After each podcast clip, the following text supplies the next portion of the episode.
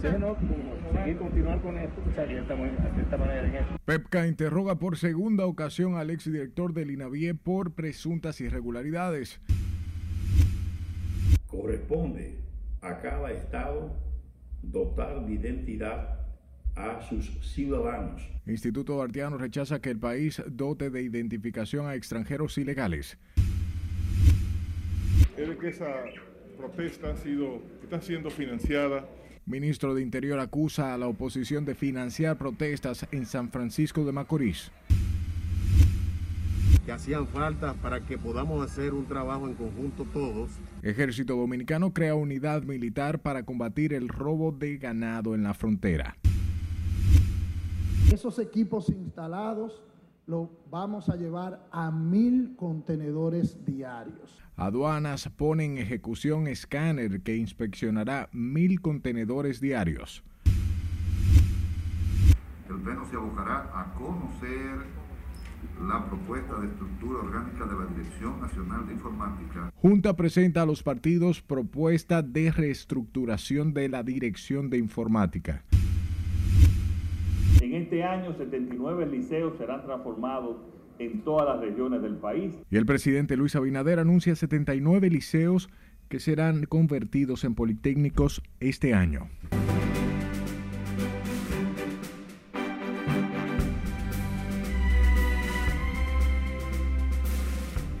Hora de informarse, bienvenidos a esta su emisión estelar. Para mí un honor llevarles información. De inmediato comenzamos y vamos a la Procuraduría General de la República porque por más de cuatro horas fue interrogado nuevamente por la PEPCA el exdirector del Instituto Nacional de Bienestar Estudiantil, Cecilio Rodríguez, por presuntos actos de corrupción durante su gestión.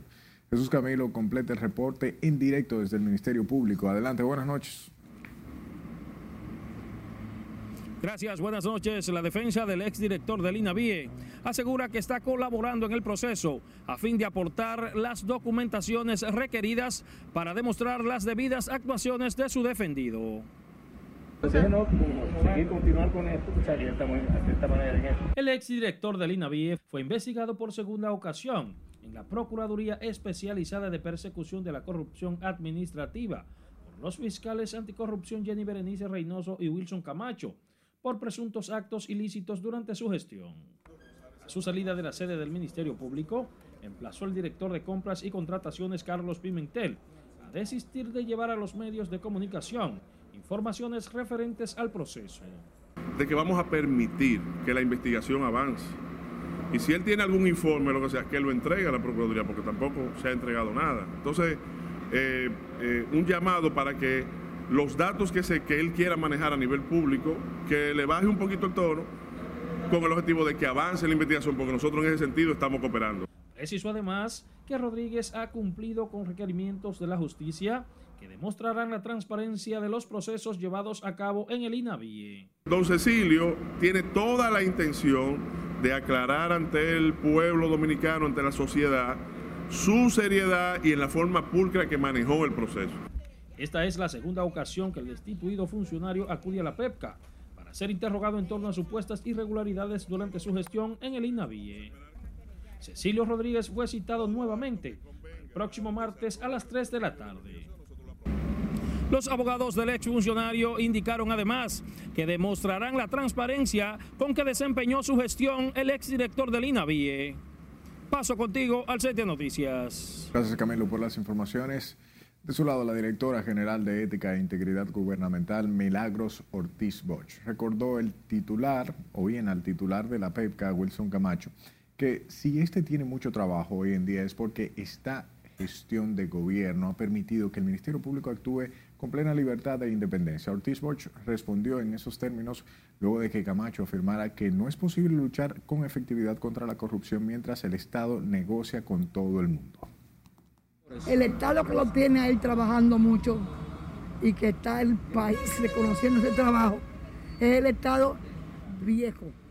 El Estado que ha posibilitado el trabajo que está haciendo la separación de los poderes dominicanos posible es una decisión, es una decisión inclusive personal, no está impuesta por la ley de este gobierno, del presidente Luis Abinader. Milagros Ortiz explicaba que los esfuerzos del gobierno apuntan hacia el fortalecimiento de la institucionalidad y el respeto a las leyes. En ese sentido, dice ser consciente de que hay que modificar muchas leyes como las contrataciones públicas. Mientras el Colegio de Abogados reiteró que está a la espera de que la Cámara de Cuentas envíe sus auditores para que realicen la investigación especial dispuesta mediante una resolución a ese gremio. Miguel Surún Hernández, presidente del Colegio de Abogados, sostuvo en rueda de prensa que la, esta es la tercera vez que solicitan al órgano fiscalizador acudir al gremio para que efectúe dicha labor con el objetivo de que puedan constatar el manejo eficiente y transparente de los recursos que reciben. Y estamos en la mejor disposición de que en de aclarar cualquier tipo de eh, duda, cuestionamiento, inquietud respecto al manejo pulcro que nosotros realizamos en nuestra institución, hemos dado acceso completo. Nosotros no estamos en conflicto y les pedimos, les rogamos que nos envíen los auditores para que constaten que en esta institución los dineros del colegio se manejan de manera pulcra. El presidente del Colegio de Abogados reiteró que habilitaron una oficina para que los auditores realicen el proceso con el objetivo de facilitar el acceso a toda la información y documentación requerida.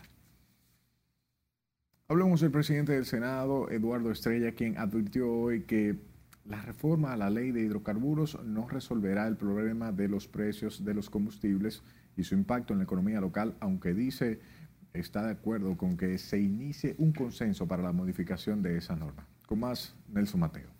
Un momento que hay que, ponderarla, que, evaluarla, que corregirle varias cosas.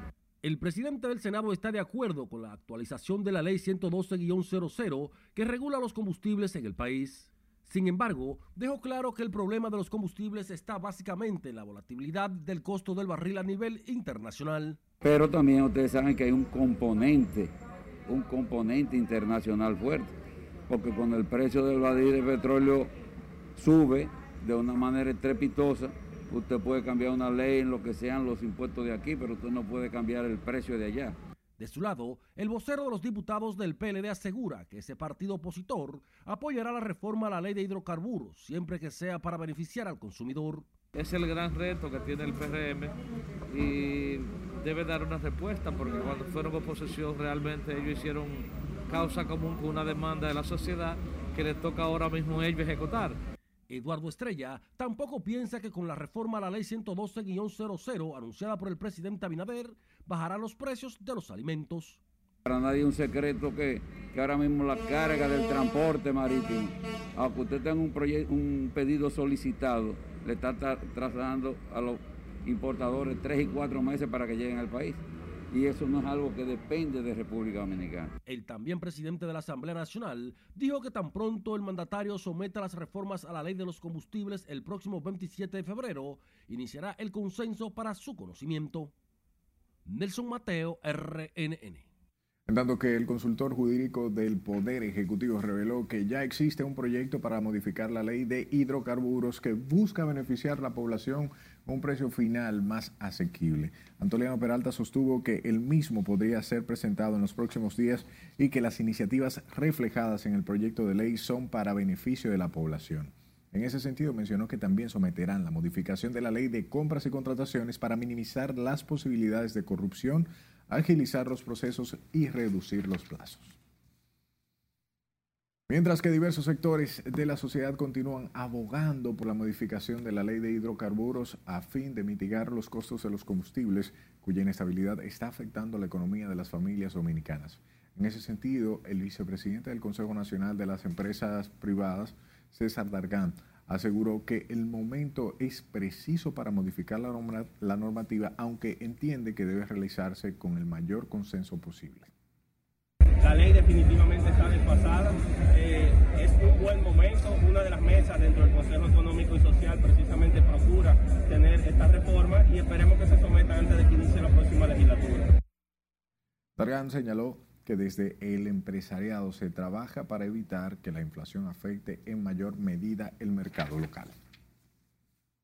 Y con la finalidad de evitar el trasiego de mercancías ilegales a través de los puertos dominicanos, el gobierno instaló hoy unos escáneres de rayos X que tendrán capacidad para despacho promedio de 400 a 1000 contenedores diarios. El acto de presentación de los equipos tecnológicos estuvo encabezado por la vicepresidenta de la República, Raquel Peña. Nos amplía Laura Lamar.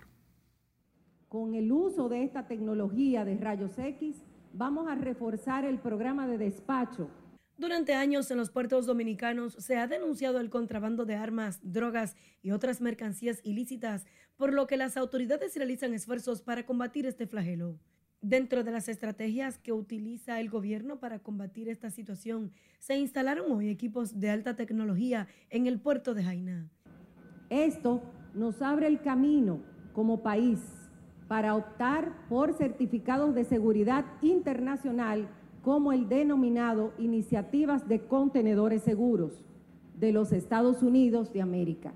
Realmente modernizar un puerto que estaba en operación, la competencia internacional que ya había, y, y, hoy día realmente con orgullo podemos decir que el puerto de Río Jaina es un puerto que compite a niveles internacionales con cualquier puerto de la región y cualquier puerto diríamos que del mundo.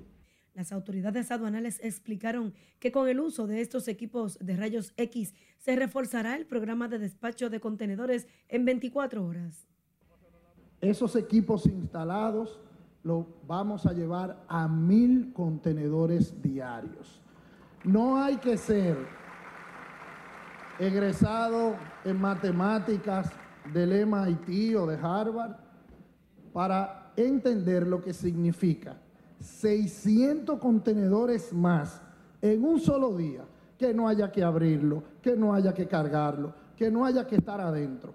El evento fue encabezado por la vicepresidenta Raquel Peña, quien destacó que las recaudaciones aduanales han aumentado de un 20 a un 23% de los ingresos del Estado, representando unos 191 mil millones de pesos. Los equipos tecnológicos fueron donados por HIT Puerto Río Jaina y tienen una inversión de 3 millones de dólares. Laurila Mar, RNN. A propósito, el presidente de la Dirección Nacional de Control de Drogas aseguró que esta nueva herramienta que se pone en ejecución en el puerto de Jaina viene a reforzar las labores de interdicción en contra del narcotráfico internacional. El titular de la DNCD también se refirió a los recientes decomisos de drogas en el país y reveló que actualmente diseñan estrategias para combatir este delito en todo el territorio nacional. Hemos elaborado estrategias eh, especiales eh, y eso nos ha permitido eh, darle golpes muy duros al narcotráfico y todos los delitos con esos que de ellos se derivan. Miren, la parte sur del país es la parte, podríamos decir, más vulnerable, pero eh, yo quiero que ustedes sepan que estamos diariamente elaborando estrategias para disminuir la vulnerabilidad que tenemos en esa zona. El vicealmirante José Manuel Cabrera Ulloa también resaltó que los decomisos que se han realizado en los últimos meses se deben al apoyo continuo que reciben de la Procuraduría y los cuerpos castrenses. También indicó que el organismo se mantiene trabajando en la persecución y prevención del microtráfico en los barrios del país. El Ministerio de Interior y Policía Jesús Vázquez Martínez acusó a la oposición y dirigentes de pasadas gestiones gubernamentales de financiar las protestas que se registraron en San Francisco de Macorís con el objetivo de crear un clima de inestabilidad. Nos da los detalles Ana Luisa Peguero. Esa protesta busca alterar la paz pública en la República Dominicana. El ministro Jesús Vázquez Martínez reveló que las últimas protestas escenificadas en San Francisco de Macorís son dirigidas por la oposición con el objetivo de alterar el orden público e intentar borrar los actos de corrupción cometidos en detrimento del Estado. Indicó que estos mismos sectores han intentado crear disturbios en otras demarcaciones. De que lo que se persigue es precisamente alterar la paz pública en la República Dominicana y sobre todo crear un clima para que los actos de corrupción de los anteriores gobiernos que la justicia dominicana responsablemente está enfrentando, ver cómo pueden crear una cortina de humo ante acontecimientos tan graves como lo que la República Dominicana hoy conoce de actos de corrupción. Vázquez señaló que el pueblo es testigo del trabajo que realiza el gobierno para contrarrestar la carga impositiva. En ese orden, el alcalde de San Francisco de Macorís dijo que esas manifestaciones no se justifican. Hay parte política, porque recuérdate que hay un conjunto de partidos que no están en el gobierno y se mueven en ese aspecto políticamente. Ambos funcionarios señalaron que estas protestas son motivadas a que la oposición no resiste que el Partido Revolucionario Moderno esté haciendo un buen gobierno. Ana Luisa Peguero, RNN. Recuerde que puede ver nuestras emisiones de noticia en vivo desde nuestra página web rnn.com.do y desde la red de su preferencia. Solo debe buscar nuestro usuario arroba noticias rnn y enviar sus denuncias a este número de WhatsApp que ve en pantalla 849-268-5705. Escúchenos en podcast. Estamos en Spotify, Apple Podcasts y Google Podcasts como Noticias RNN. Corresponde a su propia soberanía nos vamos a la pausa. Al regreso le contamos lo que dice el Instituto Arteano sobre la posibilidad de entregar carnets a extranjeros ilegales. En este año, 79 liceos serán transformados en todas las regiones del país. También conoceremos el anuncio que hizo el presidente Abinader para mejorar la calidad de la educación media. Esta es la emisión estelar de RNN. No le cambie.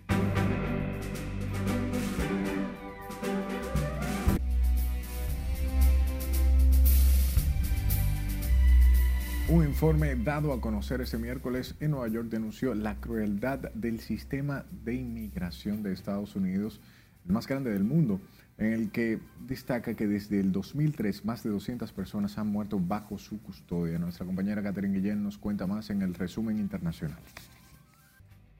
El informe Curva Design Voice of Resistance from Immigration Detention, realizado por el Proyecto de Defensa de Inmigrantes y el Centro de Derechos Constitucionales, afirma que las prácticas de detención durante la pandemia, que comenzó en marzo del 2020, no solo pusieron de relieve las condiciones inaceptables de esos centros de detención, sino que ayudaron a propagar el coronavirus en esas instalaciones y fuera de ellas, incluso hasta otros países. Según indica, el hacinamiento, la falta de cuidado médico y las condiciones insalubres exacerbaron la pandemia en los centros de detención y comunidades aledañas y al deportar a individuos contagiados se exportó el virus a países como India, Haití, Guatemala o El Salvador.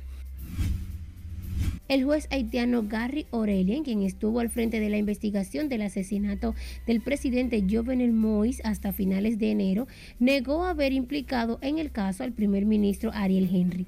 El desmentido del juez se produjo después de que CNN divulgase la transcripción de un audio en el que supuestamente Aurelien implica a Henry en la planificación del asesinato cometido el pasado 7 de julio. Seguimos con Haití porque la policía dispersó con gases lacrimógenos una manifestación de centenares de trabajadores que este miércoles reclamaban mejores condiciones salariales en el contexto de la grave crisis económica y sociopolítica que atraviesa el país. La protesta se realizó en frente de la Sociedad Nacional de Parques Industriales, el principal polígono industrial de la capital haitiana, dedicado en su mayoría a la confección textil dirigida a la exportación. Cambiamos de tema porque el presidente francés Emmanuel Macron puso al día este miércoles de sus contactos con Moscú al mandatario estadounidense Joe Biden, cuyo portavoz lamentó que pese a los esfuerzos diplomáticos, Rusia mantenga la escalada con Ucrania. La Casa Blanca informó en un comunicado de la llamada telefónica entre Biden y Macron, quien informó a su homólogo de la reunión que tuvo el lunes en Moscú con el presidente ruso Vladimir Putin y el martes en Kiev con el líder ucraniano Volodymyr Zelensky.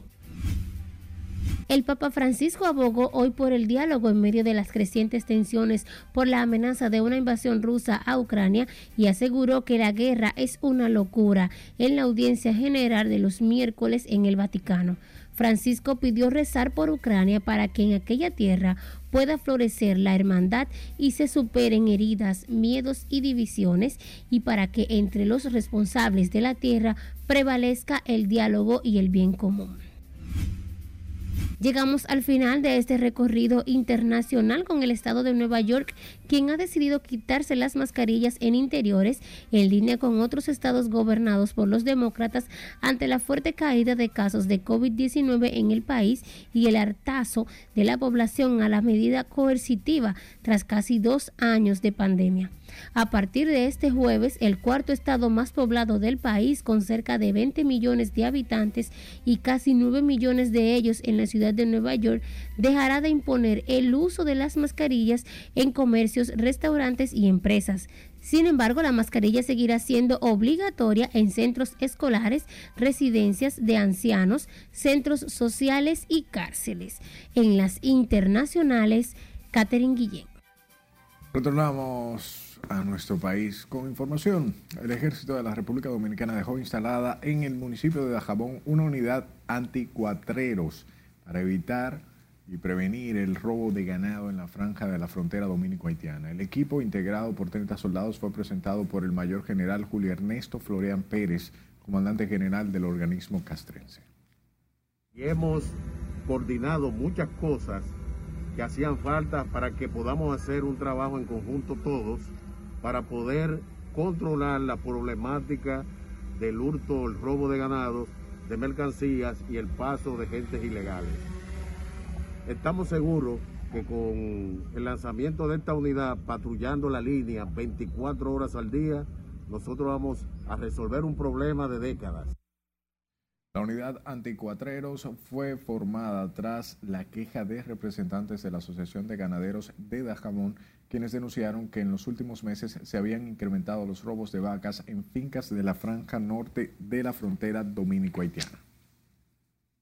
Sepa que el plan piloto con el que se implementaría la entrega de los llamados carnets de habitantes fronterizos por parte de la migración haitiana o bien por parte de nuestra migración a los haitianos que participan en los mercados en la frontera entre Haití y la República Dominicana ha sido suspendida debido a la situación socioeconómica que vive ese país.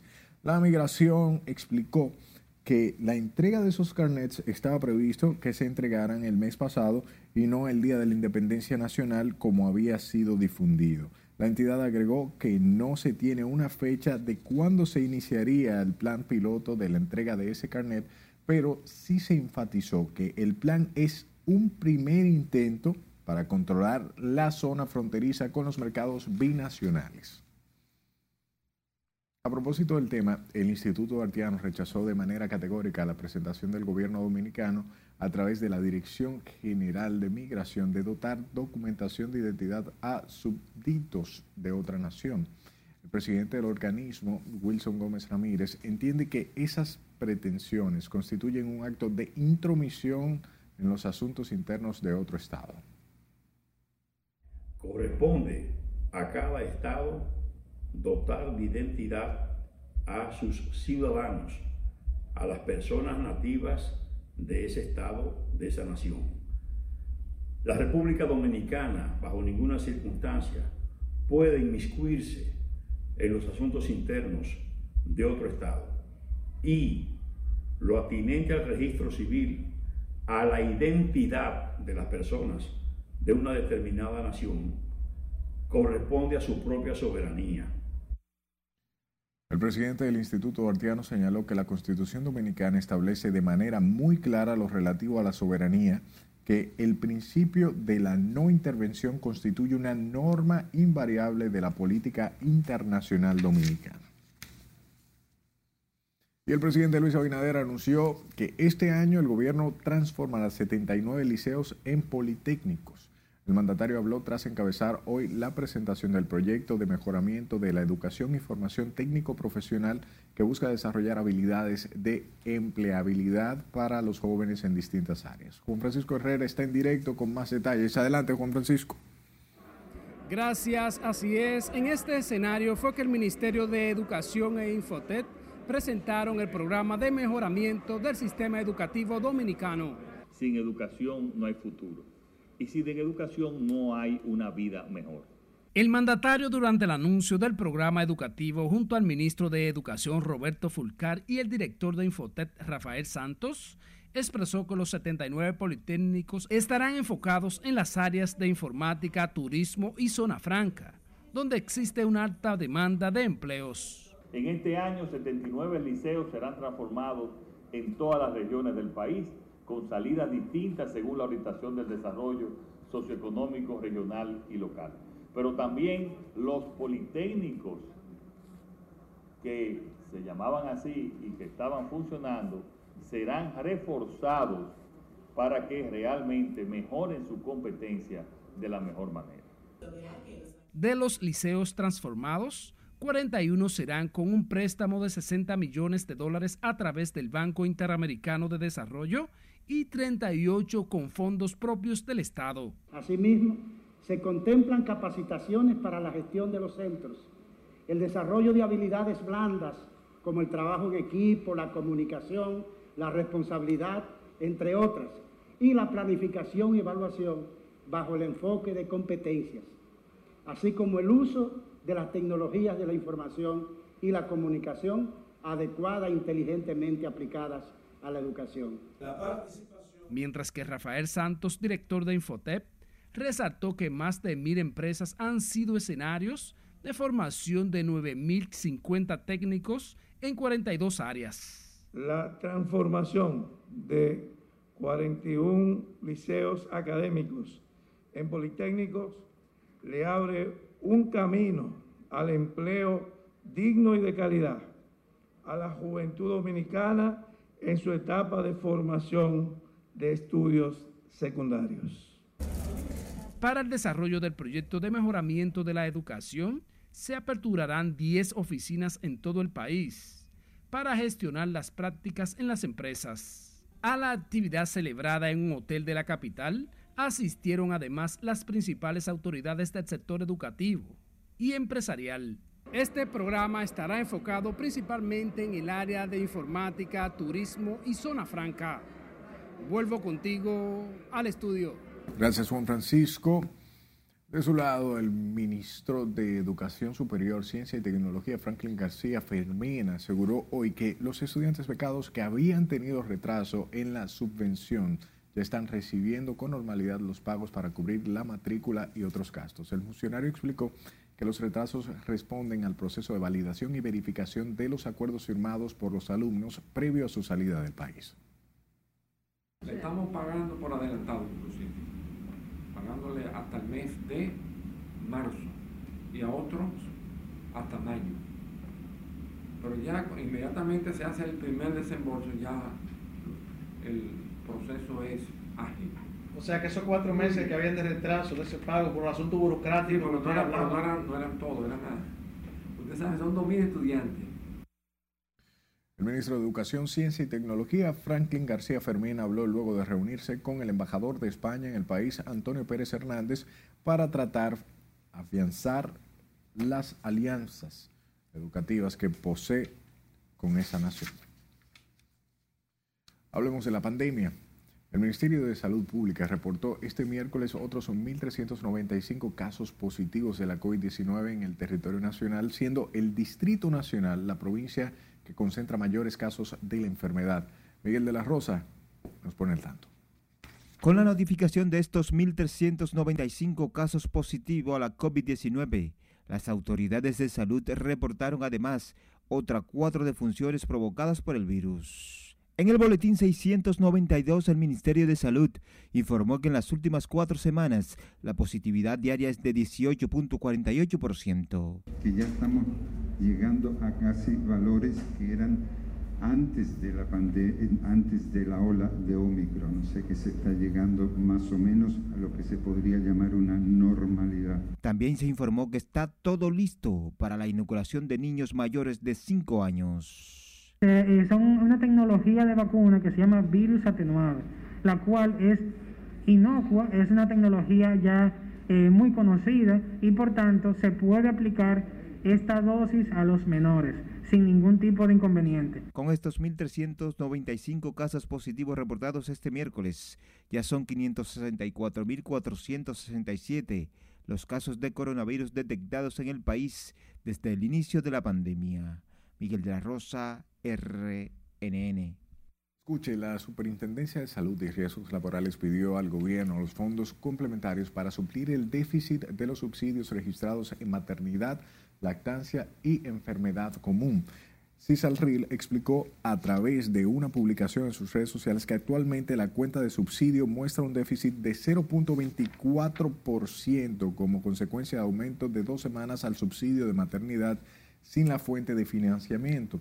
En ese sentido, indicó que sus proyecciones recomiendan aumentar la tasa de recaudo de 0.48% a 0.72% al Seguro Familiar de Salud para cumplir con los compromisos presentes y futuros. Mientras las autoridades del Hospital Salvador B. Gautier buscan a los familiares de un señor de 80 años que fue llevado a ese centro de salud el pasado 3 de febrero por una unidad del 911. Se trata de Elías Charles, quien se recupera satisfactoriamente tras ser atendido en ese hospital. Sin embargo, no recuerda dónde vive. De acuerdo con el, con el parte médico, Elías Charles está estable dentro de su cuadro y recibe atenciones en el área de emergencia amarilla. Cualquier persona que tenga el contacto de algún familiar o información sobre el paciente puede llamar a estos teléfonos 829-359-6060 o al 809-565-3171 con la extensión 229. Sepa que la segunda sala del Tribunal Superior Administrativo rechazó el recurso contencioso del Aeropuerto Internacional de Bávaro contra la decisión del Instituto de Aviación Civil declarando lesivo el interés colectivo de esa infraestructura y que ordenaba la paralización de los trabajos de construcción de la terminal. Con esa decisión, la tercera en contra del Aeropuerto Internacional de Bávaro, se caen los argumentos de ese proyecto al disponer la autoridad judicial de paralización indefinida de la construcción de dicho aeropuerto. De forma unánime, los tres magistrados que conforman la sala legitimaron así el paso dado por el IDAC y que efectivamente impide los patrocinadores del aeropuerto a desarrollar el proyecto. Cambiamos el tema. La Dirección General de Impuestos Internos desmintió este miércoles las afirmaciones de sectores médicos sobre la supuesta creación de nuevos impuestos a través de la norma 04-2022 sobre incorporación, permanencia, exclusión y declaración jurada de régimen tributación de tributación. La institución explicó que mediante un comunicado que el objeto de esta norma general es establecer el procedimiento de incorporación, así como regular los aspectos de validación de propuestas, tratamientos aplicables para exención contributiva y para las retenciones no realizadas. Respecto al argumento de que la norma general sería violatoria del principio constitucional de irretroactiva, la entidad resalta que la exención contributiva, al no ser parte de la base, imponible del impuesto sobre la renta no está sujeta ni depende de la periodicidad de su hecho generado. Y el Poder Ejecutivo emitió esta noche el decreto número 63-22 mediante el cual se declara de interés nacional la legislación de las bancas de la lotería que operan en todo el territorio nacional. Escuche, esto a la conformidad con la ley del Ministerio de Hacienda que tiene la responsabilidad de elaborar o proponer los instrumentos normativos que sean necesarios para la legislación de las bancas. También mediante el decreto se crea un consejo consultivo para el seguimiento del plan y lo integra un representante del Ministerio de Hacienda, de la Dirección General de Impuestos Internos, la Federación Nacional de Bancas de Loterías, entre otras.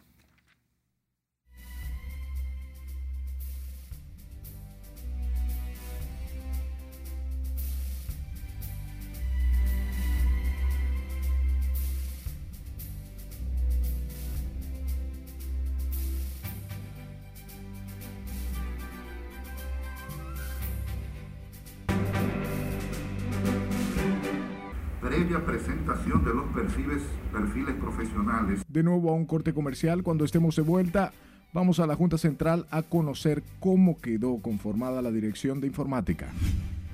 La orden de búsqueda y captura, así como de allanamiento. Además, le diremos por qué sigue prófugo el conductor de una jipeta que embistió a dos niños en San Pedro de Macorís. Siga con la sintonía, ya regresamos.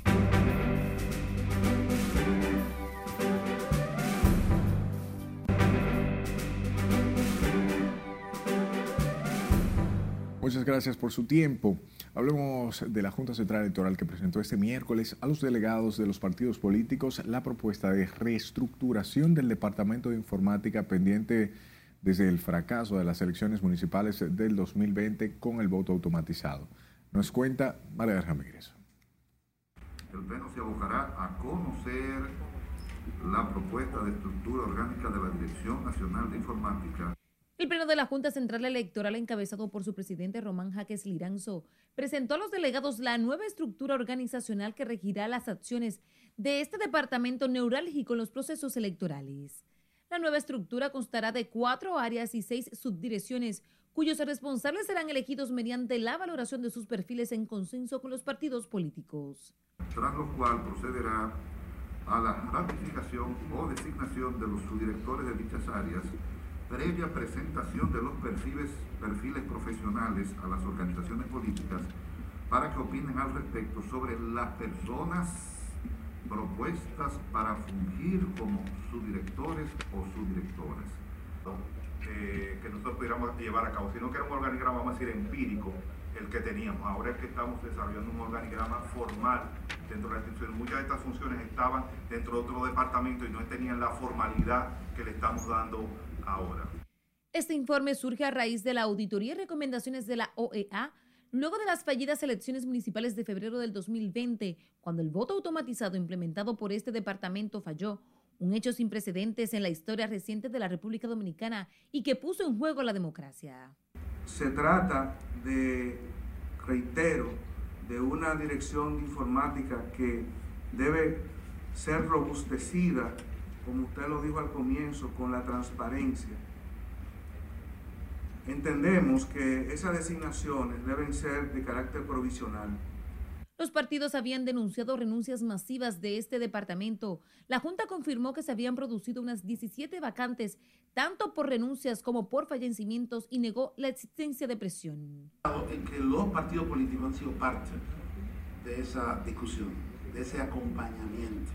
Ha sido clave.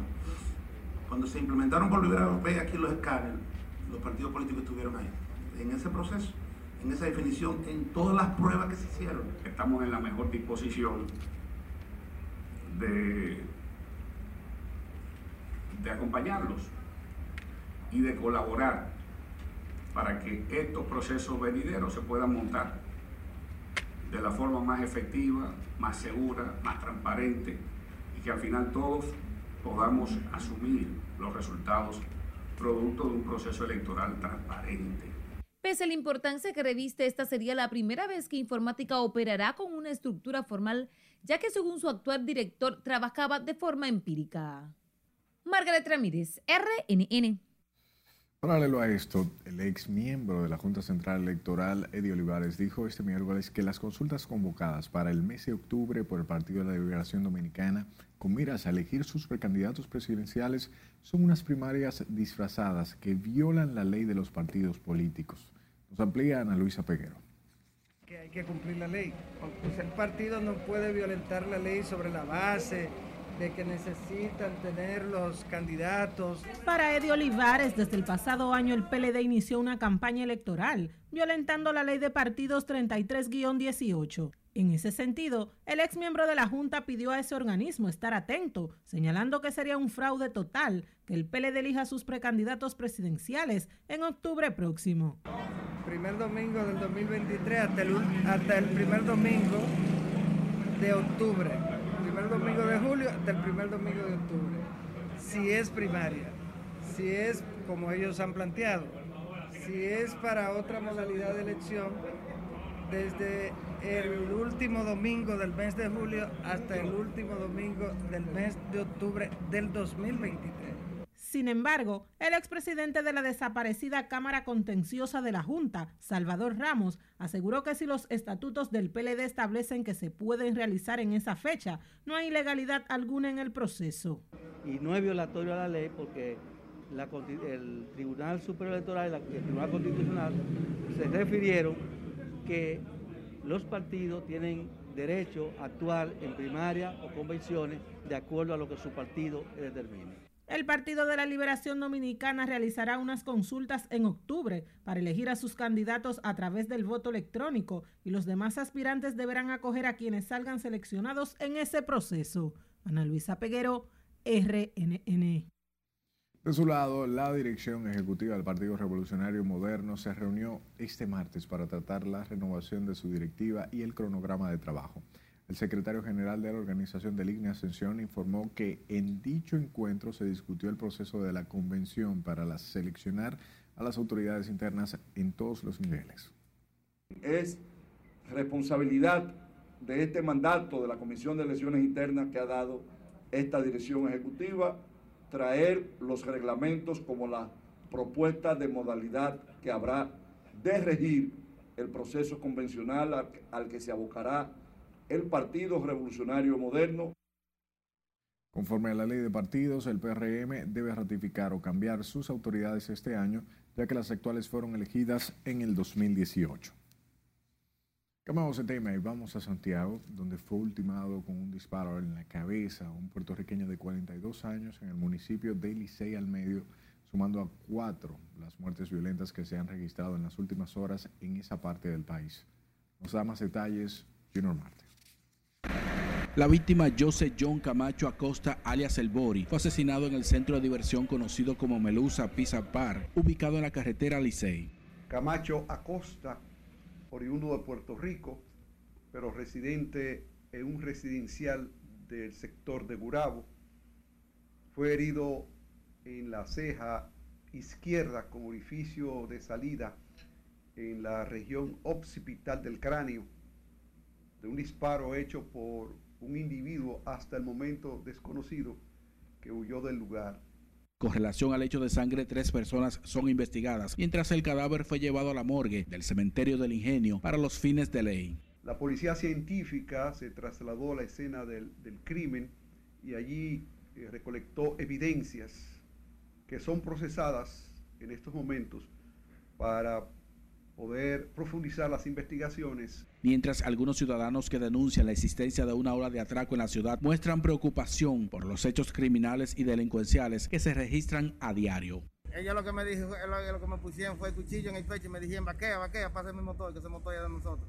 Ellos se llevan hasta el caco que tiene el código de la, de la, licencia que uno saca, sí, yo sí. lo tengo aquí, ellos se lo llevaron con todo. Estos casos se registran en el momento en que las autoridades mantienen intervenidos varios sectores de la ciudad en busca de bajar hechos delictivos y criminales.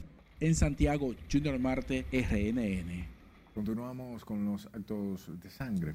Dos supuestos asaltantes resultaron muertos y uno herido a mano de la Policía Nacional en un campo de, la, de caña entre los batalles 18 y 20 de Guaymate, la provincia La Romana. Los cuerpos de ambos hombres sin identificar se encuentran en la morgue del hospital Aristides Fiallo Cabral de esa provincia. Las autoridades daban seguimiento a los individuos por un asalto ocurrido en un establecimiento comercial de la provincia El Ceibo, ubicado en la carretera Pedro Sánchez. Se dijo que uno de los individuos tiene un amplio prontuario delictivo y que se le ocupó un arma de fuego que le habían despojado a un, un oficial de la Policía Nacional. A propósito, la policía informó este miércoles que fue identificado el hombre que el pasado 27 de enero embistió a tres niños, dos de los cuales murieron durante un hecho ocurrido en el sector Santa Fe, San Pedro de Macorís.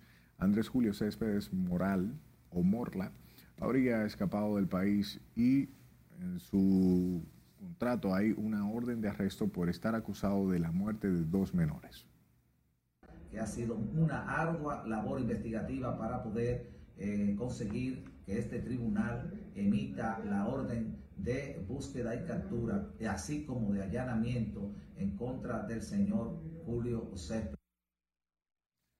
Los niños fueron atropellados por la jipeta Toyota 4Runner, cuyo conductor se montó en el asiento del pasajero tras el choque y su acompañante tomó el guía. El momento quedó captado en las cámaras de vigilancia. Vamos a San Pedro de Macorís, donde el defensor del pueblo, Pablo Ulloa, visitó a los familiares de los niños que murieron atropellados por el conductor de una jipeta que todavía no ha sido apresado por las autoridades. Pablo Ulloa se interesó en saber cómo marchan las investigaciones en torno al caso y garantizan el acceso a la justicia a los familiares de las víctimas. poder darle seguimiento justamente a la situación acontecida con, con una familia afectada por, por el fallecimiento o, o, la muerte de sus dos hijos. Ciertamente estaba dándole seguimiento a todo el proceso de investigación de parte de la Policía Nacional, eh, la cual ha llevado todo el proceso de, de, de manera sistemática.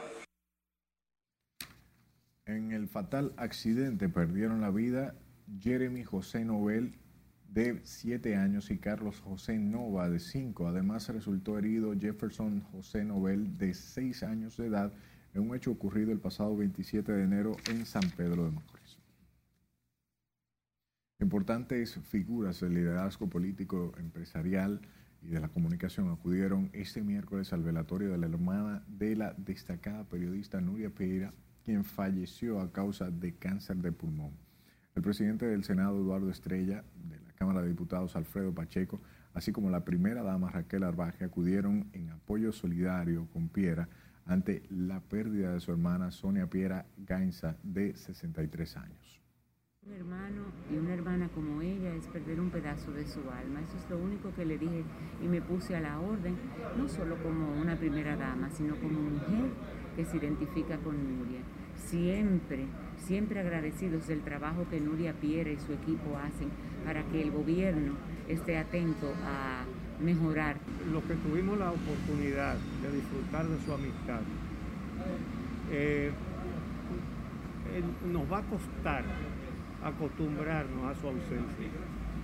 Una persona de una alegría enorme, pero un soporte eh, formidable para Nuria en su trabajo.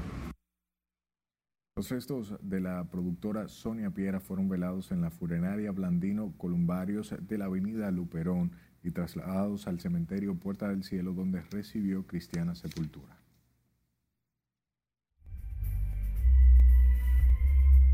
Hola, ¿qué tal? Muy buenas noches. En este miércoles, mitad de semana, nuevamente traemos la encuesta del día que realizamos a través de las plataformas digitales y redes sociales de Noticias RNN, donde usted puede buscarnos exactamente con el usuario Noticias RNN. El día de hoy abarcamos el tema más reciente que tiene que ver con el ex procurador de la República, Jan Alain, con la pregunta que si cree usted que el Ministerio Público debe pedirle disculpas a Jan Alain y, descargarlo del caso Medusa. Bueno, el resultado es el siguiente, lo vemos en pantalla, donde el 14.6% dice que sí, mientras que la mayoría está del lado con el 85.4% dice no estar de acuerdo, que no lo cree. Vamos a pasar ahora a algunos de los comentarios destacados de las redes sociales como el de Flavio. Él dice por ahora no, pero él tiene que decir la verdad y los nombres de todas las empresas que ganaron los concursos de la construcción de la cárcel. Otro de los comentarios a través de Instagram lo hace Nicole Medina y dice no deben de pedirle ninguna disculpa. El siguiente comentario en Instagram también lo hace Judy Vázquez y dice no para nada. Otro de los comentarios Dice, lamentablemente nuestro país con la impunidad se convirtió en algo, en algo normal. Por eso los funcionarios no están buscando el beneficio del país, sino del suyo propio e incurren en actos delictivos. Triste realidad. Esto fue a través de YouTube. Y el último comentario también por YouTube lo hace Albert Espinal y dice él que como por qué. Recuerde que usted también puede participar buscándonos en su red social preferida. Estamos en Instagram, en Facebook, en Twitter, también en YouTube como Noticias RNN. Es todo de mi parte. Continúe con la emisión estelar. La paralización técnica de las labores. Pasamos a nuestra última pausa. Al volver sabrá por qué las autoridades dispusieron del cierre de una metalera en Santo Domingo Este. Un crecimiento sobre el 35% en las principales variables. Además, le contamos cuál ha sido el comportamiento del mercado de valores de la República Dominicana. Esto y más luego de la pausa.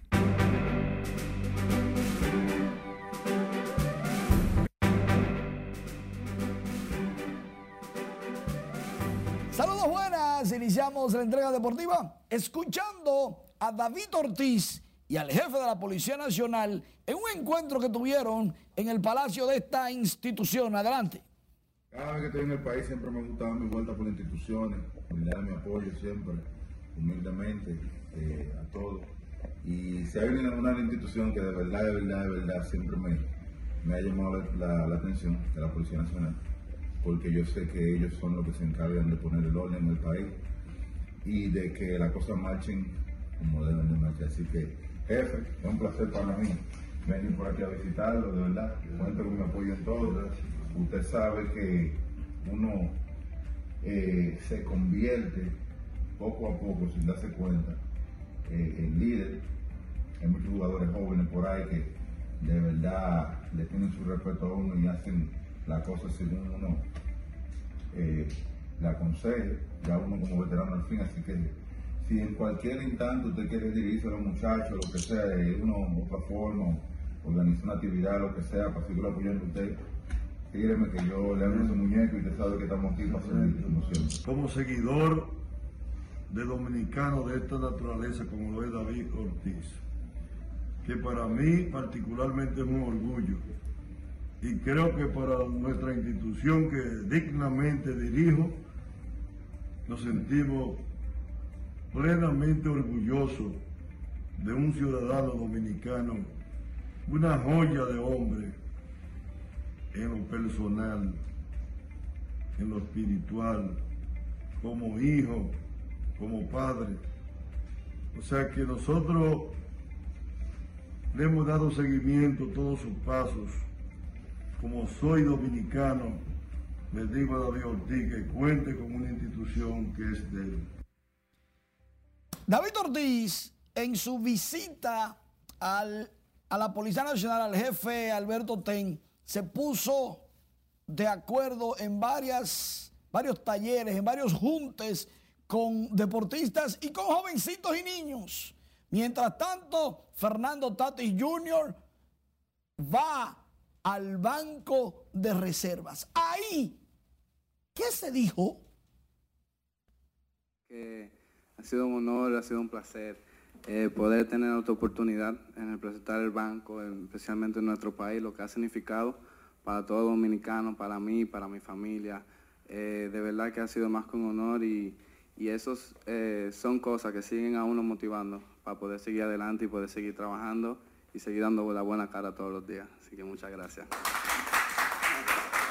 Para, para todos es bien sabido que el Banco de Reservas eh, le da un apoyo, ha dado un apoyo extraordinario al deporte do- dominicano y, y en especial a lo que es el béisbol, nuestro deporte rey. Y tú que eres eh, principal figura de nuestro deporte rey, para nosotros es realmente un orgullo que tú representes nuestra marca. Fernando Tatis Jr. y el Banco de Reservas vuelven a firmar un pacto comercial, es el segundo. Y definitivamente que la figura de este dominicano deportista engrandece y encumbra tanto la institución financiera como la dominicanidad. Aplausos para el Banco de Reservas. Mientras tanto, hay ciclismo. Atención, el día 20 hay ciclismo dedicado a la alcaldesa Carolina Mejía. El 20 de febrero el Gran Prix de Ciclismo 2022 en el Distrito Nacional. Organiza la Asociación del Distrito Nacional y ahí estuvo uno de dos dominicanos que han subido al Everest, Iván Gómez representando a la alcaldesa. El caballito Valdés, el presidente, está orondo.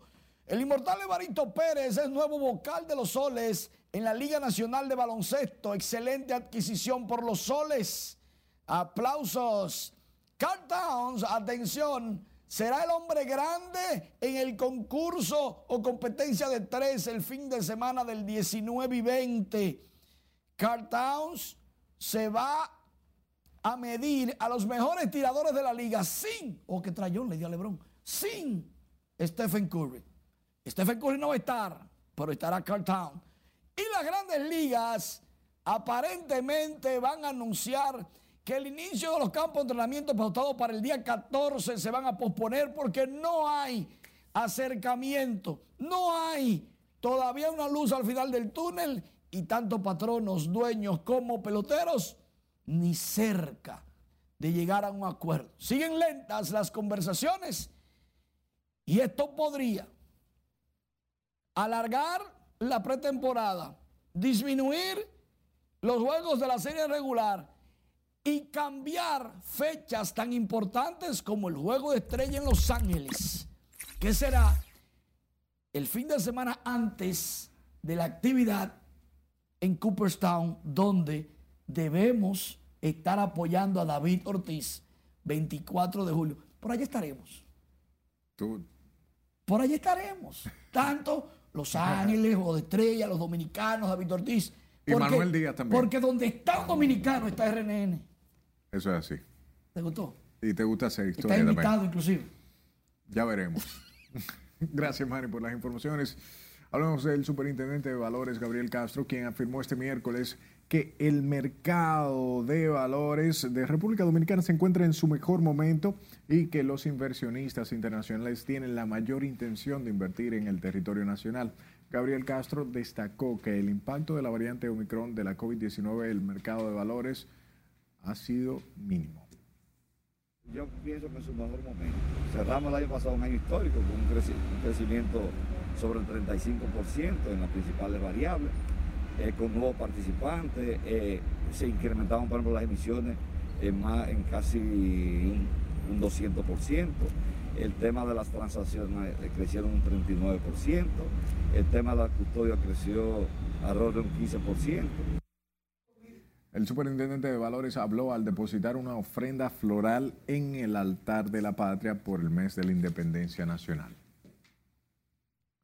Y las direcciones jurídica y de medio ambiente del Ayuntamiento de Santo Domingo Este ordenaron el cierre técnico de la empresa metalera Imán debido a la alta contaminación que está generando en el sector Don Miguel del municipio. La medida se produce luego de una inspección donde se pudo constatar que la empresa carece de los permisos de suelo y ha incumplido los límites de almacenamiento de escombros. En ese sentido, la consultoría jurídica, conjuntamente con la Dirección de Gestión Ambiental, habiendo hecho los levantamientos del lugar, hemos llegado a la conclusión de lo que procede en el momento es la paralización técnica de las labores de, esa, de, ese, de ese punto. Tras el cierre técnico de la metalera en el sector Don Miguel, el Ayuntamiento de Santo Domingo Este reafirmó su compromiso de seguir trabajando para garantizar a sus municipios que puedan vivir en entornos saludables, libres de contaminación y ruidos.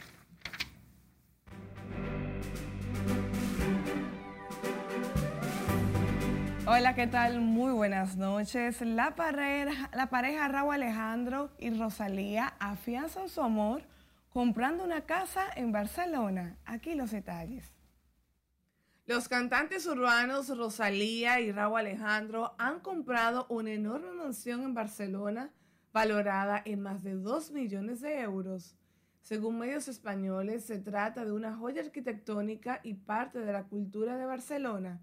La compra la realizaron el pasado 11 de enero por un costo de 2.2 millones de euros y sería el lugar de escape de la pareja.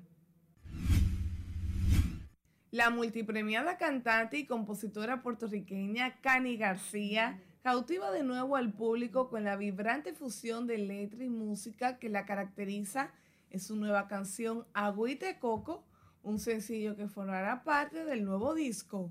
La artista que se encuentra unos días por España para hacer promoción de su nuevo sencillo anuncia que su próximo álbum ya se encuentra al 80%, que solamente le resta terminar un par de canciones y meterse de lleno a finalizar la postproducción.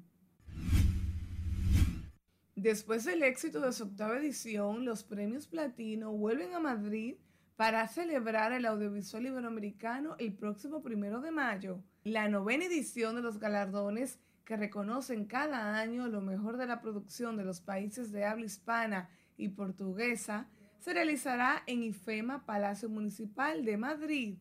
Esta entrega festejará la unión de las regiones iberoamericanas en una de las grandes citas de la cultura internacional. La Comisión para la Conmemoración del Bicentenario de la Independencia Efímera lanzó este miércoles una colección de libros alusivos a este hecho histórico, acto que estuvo encabezado por la ministra de Cultura, Milagros Germán.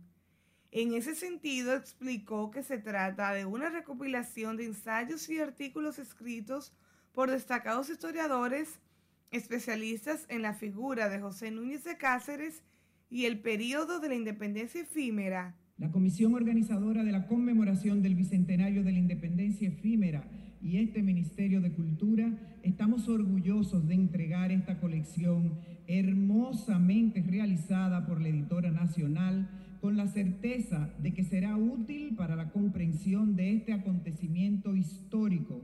Bicentenario de la independencia efímera, que es la eclosión de todo un proceso histórico que se gesta ontológicamente en la isla, porque la nacionalidad no nace en ninguna parte por decreto, sino que se va incubando procesualmente y esa incubación está llena de contradicciones, de afirmaciones. En los actos conmemorativos del Bicentenario de la Independencia Efímera, que concluyeron con el lanzamiento de esta colección de libros, participaron además Miguel Reyes Sánchez, miembro de la Convención del Bicentenario, Basilio Beliar, director general del libro y la lectura, y el historiador Frank Moya Pons. Y la cantante española Ana Torroja se convirtió este martes en marquesa tras heredar el título que el dictador Francisco Franco otorgó a su abuelo paterno a título póstumo en 1961. Torroja reclamó este título el pasado mes de diciembre del 2021 tras el fallecimiento de su padre, José Antonio Torroja Cabanillas. El abuelo paterno de la ex vocalista de Mecano, Eduardo Torroja Meiret, recibió el marquesado como reconocimiento a su trayectoria profesional como ingeniero civil. No obstante, estar en posesión de un título nobiliario como el de marquesa no otorga ningún privilegio. Y será aquí en República Dominicana mañana donde realizará su primera presentación luego de recibir este destacado título. Hasta aquí diversión feliz resto de la noche. Gracias Miriam por las informaciones y siempre a usted por su atención. Tenga buenas noches.